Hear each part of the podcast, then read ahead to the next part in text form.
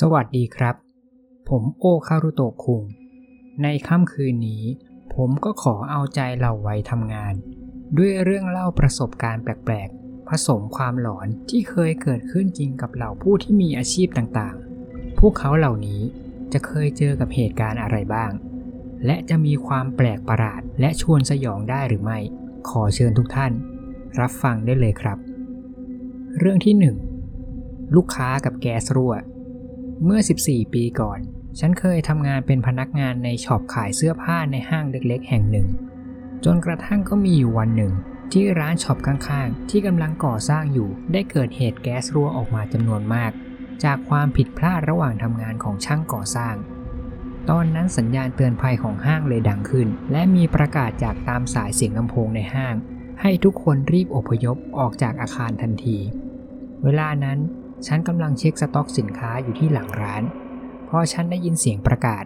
ฉันก็รีบทิ้งงานทุกอย่าง และเตรียมจะวิ่งออกจากร้าน แต่ไม่ทันที่ฉันจะวิ่งออกไปด้านนอก ฉันก็ต้องมาสะดุดกับลูกค้าผู้หญิงคนหนึ่ง เธอยังดูใจเย็นมากๆ เธอถือเสื้อผ้าตัวอย่างในร้าน และพยายามจะเปิดประตูเข้าไปในห้องลองชุด ตอนนั้นฉันก็คิดว่า เธออาจจะไม่ได้ยินเสียงเตือนภัยกับเสียงประกาศที่ดังอยู่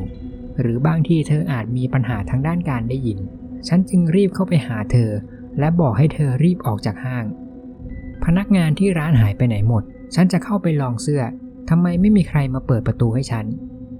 นั่นคือประโยคแรกที่ลูกค้าคนนั้นพูดกับฉัน ขอโทษนะคะคุณลูกค้า ตอนนี้มีแก๊สรั่วในห้าง เราต้องออกจากห้างค่ะ ฉันอธิบายให้เธอฟังอย่างเร็ว แต่เธอก็ยังยืนนิ่งเฉย แล้วเธอมาเปิดประตูให้ฉันได้ไหม ฉันงงมาก เธอไม่เข้าใจตรงไหนที่ฉันพูด สัญญาณก็ยังดังไม่หยุด แต่เธอยังทำเหมือนไม่ได้ยิน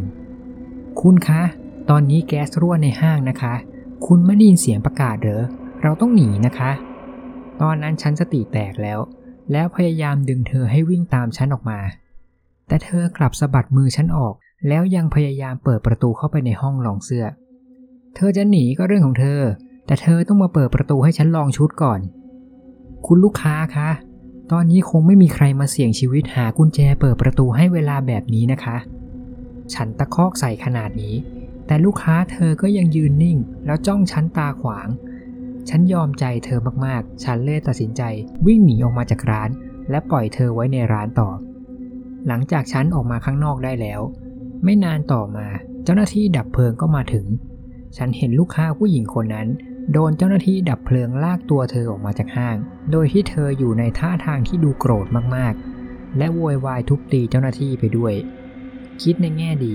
วันนั้นห้างก็ไม่ได้เกิดเพลิงไหม้ และเจ้าหน้าที่ก็คุมสถานการณ์ได้ทัน และก็โชคดีของฉันด้วย ที่ไม่ต้องมาเจอลูกค้าแปลกๆ แบบนี้อีก เรื่องที่ 2 โรงเรียนเก่า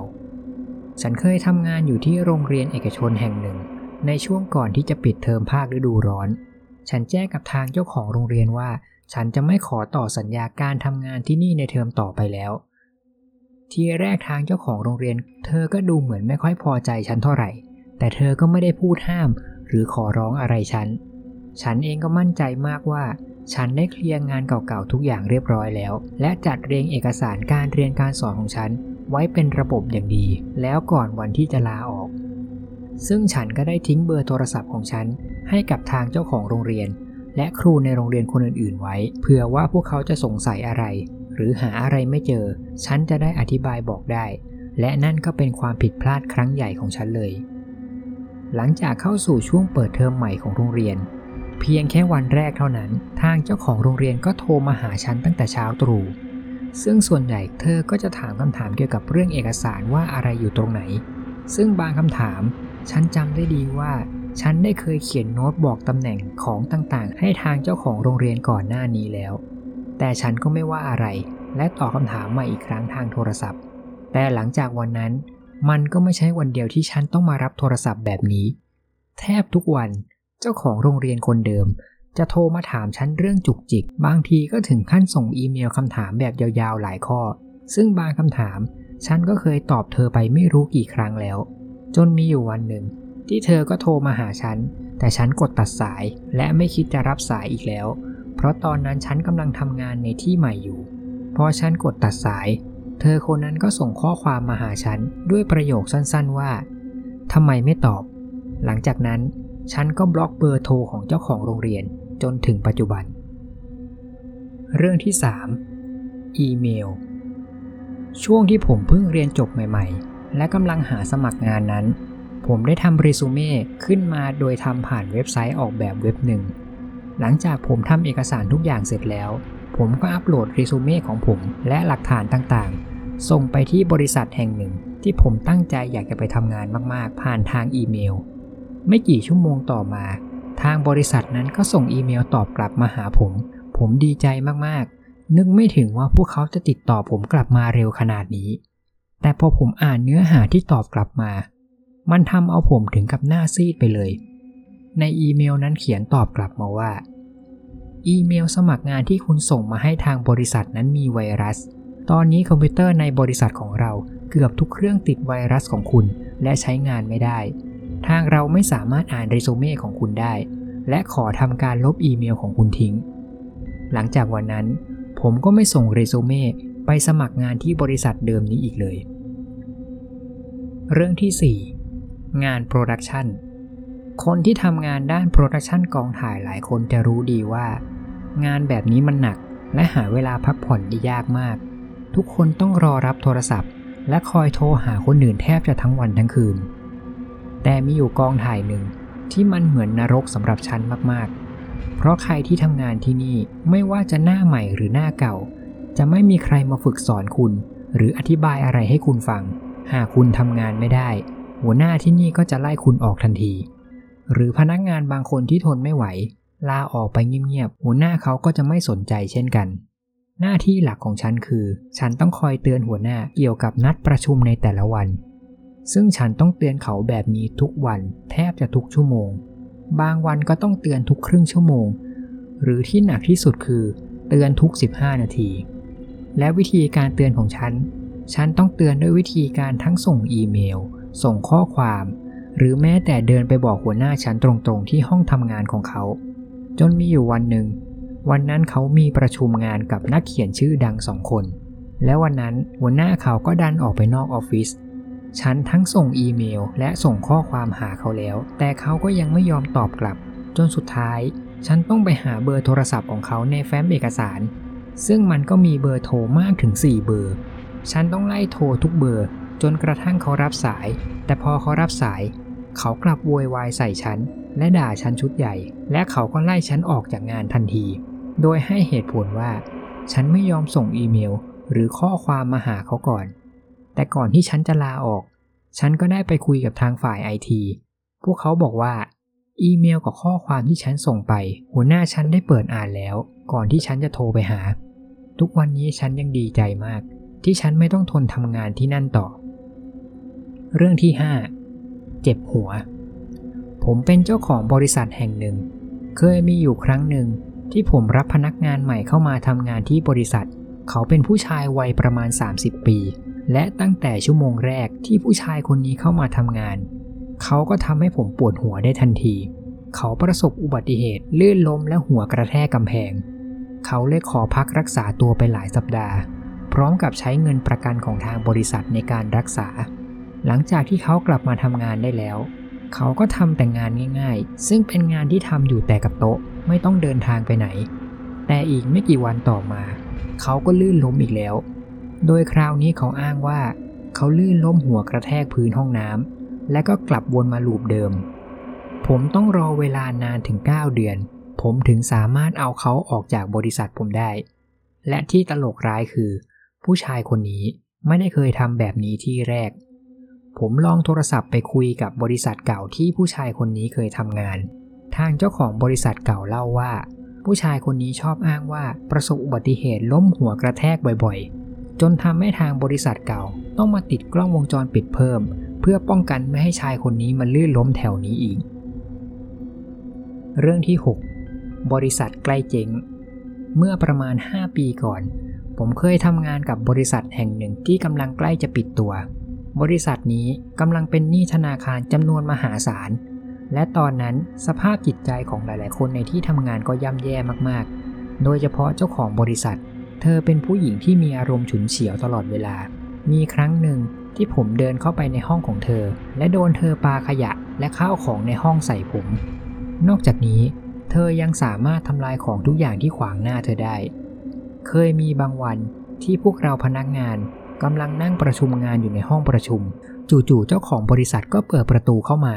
แล้วโยนเก้าอี้ใส่ทีวีในห้องประชุมจนพัง บางวันผมก็เห็นเธอจุดไฟเผาเครื่องปริ้นเอกสาร แต่คนที่ดูน่าสงสารสุด คงน่าจะเป็นหัวหน้าฝ่าย HR เพราะแทบทุกวัน ผมจะเห็นหัวหน้า HR คนนี้ต้องกินยาแก้เครียดเกือบทุกวัน และบ่นพร่ำเพ้อกับคนอื่นแทบทุกวันว่าไม่อยากไปหางานใหม่ เรื่องที่ 7 สุดยอดเจ้านาย ฉันเคยทำงานบริษัทแห่งหนึ่งที่เป็นเหมือนนรกบนดิน ฉันเจอบริษัทแห่งนี้เข้าในช่วงที่ฉันกำลังหางานใหม่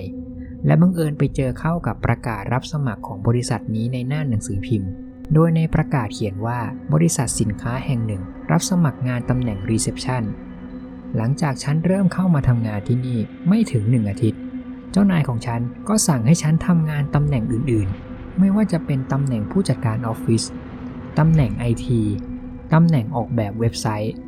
และตำแหน่งฝ่ายเทคนิค โดยตำแหน่งงานทั้งหมดนี้แลกกับเงินค่าจ้างเพียงชั่วโมงละ 10 ดอลลาร์ ฉันก็ทนทำงานที่นี่มาได้เรื่อยๆ จนมีอยู่วันหนึ่ง ฉันประสบอุบัติเหตุรถชน แต่เจ้านายของฉัน แทนที่จะให้ฉันได้พักฟื้นร่างกายให้เต็มที่ เขากลับส่งข้อความมาหาฉันว่า ถ้าฉันไม่กลับมาทำงานภายในหนึ่งเดือน เขาจะไล่ฉันออก ทั้งที่เวลานั้นร่างกายฉันเจ็บระบมไปทั้งตัว แต่ฉันก็ทนฝืนใจกลับมาทำงานทั้งที่สภาพฉันแย่ขนาดนั้น ซึ่งแน่นอนว่าฉันไม่สามารถทำงานได้เร็วเหมือนแต่ก่อนได้ แต่แทนที่เจ้านายจะสงสารฉัน เขากลับยิ่งมาด่าฉัน และเร่งให้ฉันทำงานให้เร็วขึ้น รวมไปถึงเพื่อนร่วมงานของฉันบางคน ซึ่งเธอเพิ่งกลับมาจากทริปฮันนีมูนกับสามีของเธอ เธออ้างว่างานที่ค้างอยู่มีเยอะเกินไป และโยนงานบางส่วนมาให้ฉันทำอีก ตอนนั้นร่างกายฉันแย่มาก ทั้งเครียดและเจ็บไปหมด ฉันเลยตัดสินใจกลับไปหาหมออีกครั้ง ซึ่งทางคุณหมอก็สั่งฉันว่า ฉันต้องหยุดงานและพักร่างกายเดี๋ยวนี้ เพราะหากฉันยังฝืนทำงานต่อ ฉันอาจจะกลายเป็นคนพิการได้ ฉันเลยเอาเรื่องนี้ ไปบอกกับเจ้านาย พร้อมกับหลักฐานยืนยันเป็นจดหมายของคุณหมอ หัวหน้าฉันท่าทีเปลี่ยนไปทันที บอกฉันว่าทำไมไม่บอกเขาให้เร็วกว่านี้ และเขาบอกว่า เดี๋ยวเขาจะจัดการเคลียร์งานส่วนของฉันให้แทน แต่หลังจากฉันได้หยุดพักเพียงแค่วันเดียว เจ้านายคนเดิมก็ส่งข้อความมาขู่ฉันว่า จะไล่ฉันออก ถ้าฉันไม่รีบกลับมาทำงาน แต่ตอนนั้นฉันไม่สนใจแล้ว ฉันต้องการจะพักรักษาตัว และฉันไม่อยากจะเสี่ยงไปทำงานจนพิการ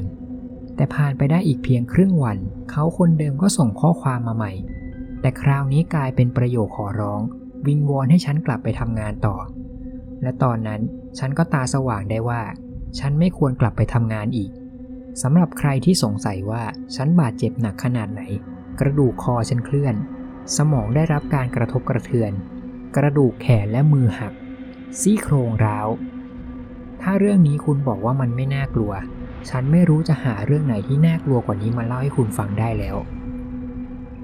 และทั้งหมดนี้ครับ ก็คือ7เรื่องเล่าจากประสบการณ์จริงของเหล่าวัยทำงาน ที่พวกเขาเคยเจอมา และคงไม่มีวันลืมได้ ใครที่คิดว่ามีเรื่องเล่าประสบการณ์ทำงานที่หลอนไม่แพ้เรื่องที่ผมนำมาเล่า ก็มาแบ่งปันเล่าแชร์ประสบการณ์กันได้นะครับ ขอขอบคุณทุกท่านที่ติดตามรับฟังเรื่องราวจนจบครับ ใครที่ชอบเรื่องเล่าแบบนี้ ผมก็ขอฝากกดแชร์และกดติดตาม เพื่อเป็นกำลังใจในการเล่าเรื่องราวใหม่ ๆ ด้วยครับสำหรับตอนนี้ผมก็ต้องขอกล่าวคำว่า ขอบคุณ และสวัสดีครับ